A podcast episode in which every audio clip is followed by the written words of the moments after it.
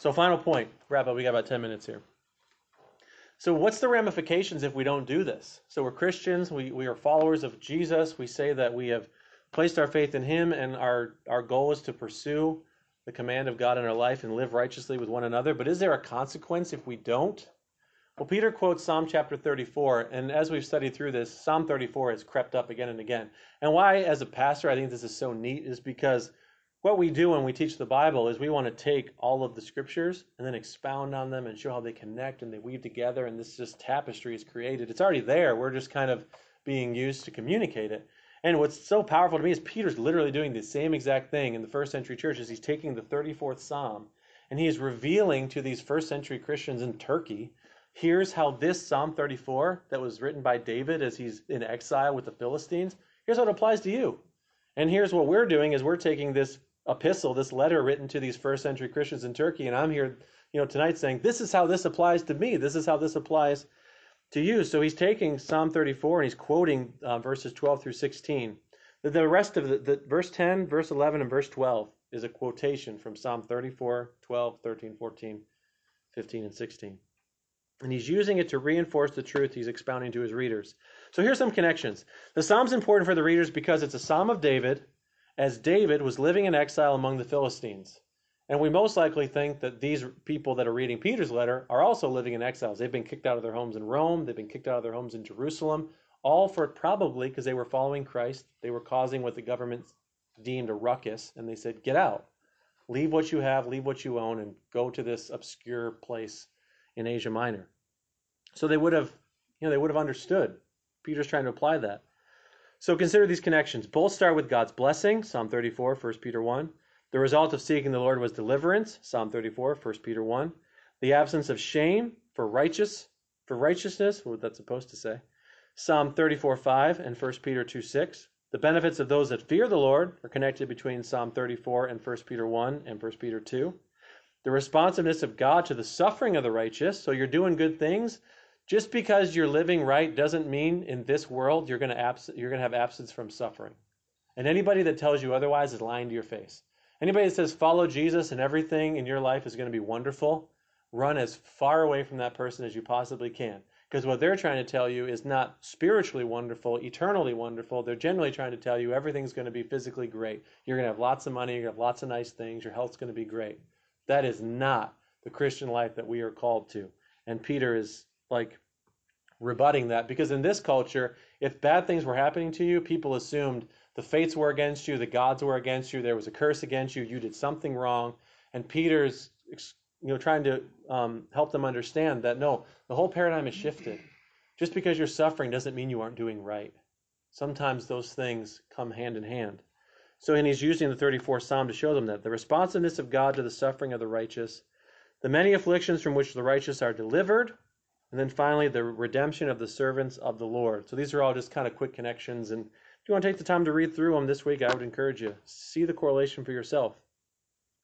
But the point in quoting Psalm 34 is to show people who have been born again that they've been born again to a new life with God, that they are called to bless when insulted and to return good for evil. Boy, I hate that. I feel like I've been sold a bill of goods, right? That when I when I received Christ, that I was called to a life of returning blessing for cursing.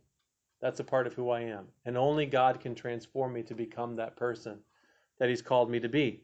The command to return blessing and good for insult and evil is truly a call to a transformed character. It's a character of people who refuse to allow their enemies. This is great. If you underline anything in this lesson, it's a call to be a people who refuse to allow their enemies to define them, but who seek their definition in Christ. Every time that an insult or evil comes our way, especially if not only for because we're following Christ and because we're living out the Christian life, we can choose to allow ourselves to be defined in that person's mind by how we respond, or we can be we can choose to be defined in that person's mind by being a picture of Jesus for them. And a good example of that, and I was reading this in a book, is that there was in a military barracks there was a Christian soldier who was um, who would read his Bible, he would pray every night before he'd go to bed. And he had a bunkmate one bed over that didn't, you know, was fairly hostile towards that those actions that he was um, engaged in. So he would, you know, verbal abuse, all those kind of things. And finally, one night, as he's reading and as he's praying, a muddy boot comes flying across his bunk, you know. And in that moment, that soldier had a choice to make. You know, he could have picked up the boot, thrown it back at him. That would be rendering evil for evil. He could have just ignored it, and that would have been what? You know, if you don't have anything nice to say, don't say anything at all. But the next level of rendering a blessing for evil was the next morning, his bunkmate found his boots cleaned, polished, sitting at the end of his bed. That's offering a blessing for evil, and then he goes, he continues on with his testimony that that was the pinnacle moment. That was the great pivot where his his Christian living changed in everybody else's mind, and he ended up seeing many of those in his bunkhouse become converted because of just a simple act of not becoming enraged in the moment.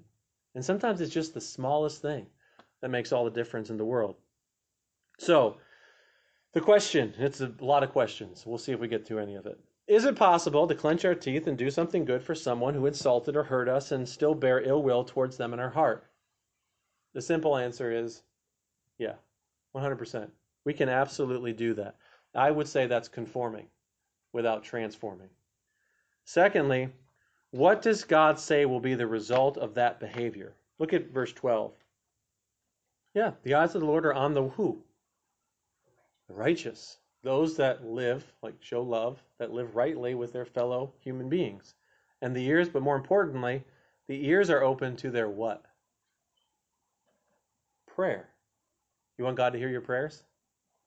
It's a connection. It's a do this, then that.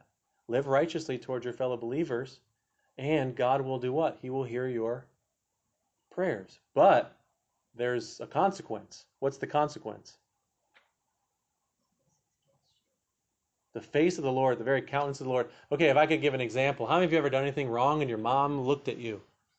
And she had a face and a countenance that was clearly obvious that what you did was something that she did not appreciate. Anybody? How many of you have perfected that face up to this point with your own kids? You're very good at that face, okay?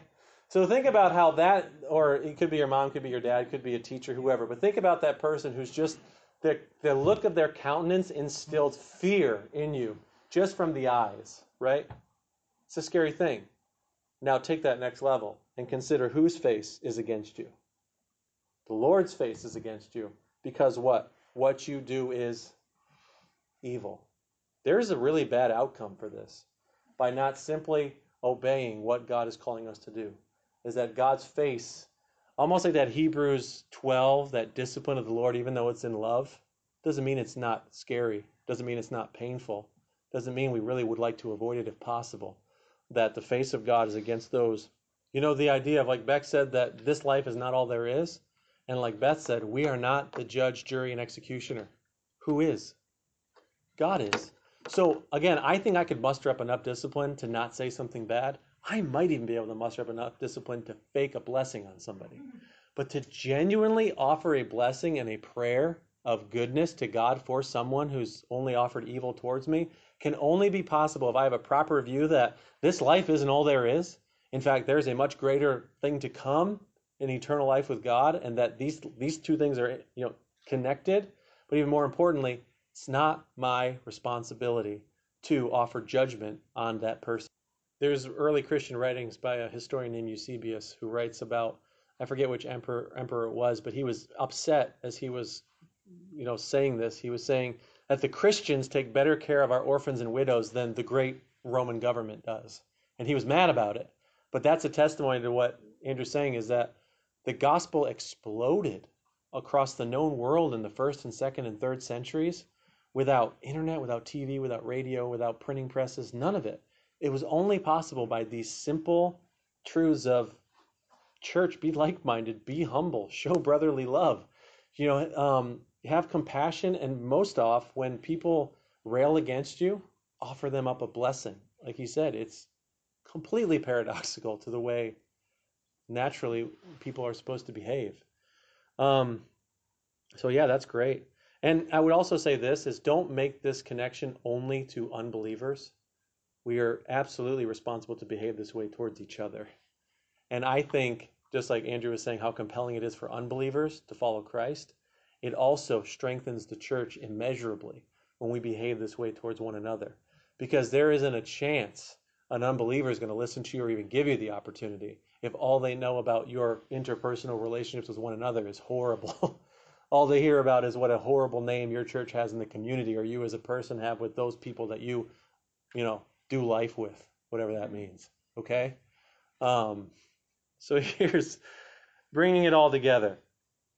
John Piper writes this: The command of verse of chapter three and verse nine calls us not to a legalistic or begrudging compliance, but to a confidence in the transforming power of the new birth, which allows Christians, in all sincerity, to speak and act towards adversaries from a heart that truly desires their blessedness.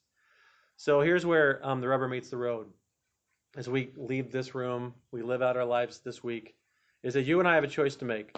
Will we respond in kind out of the old nature, or will we demonstrate the power of God's grace through a radically transformed behavior? The favor of God 1 Peter 3 and verse 12, and the souls of men, women, boys, and girls, just like Andrew said, they hinge on the choice that you and I make. And it's not just one choice, it's many, many, many, many choices over a lifetime of how we're going to show the transformation of what Christ has done in us.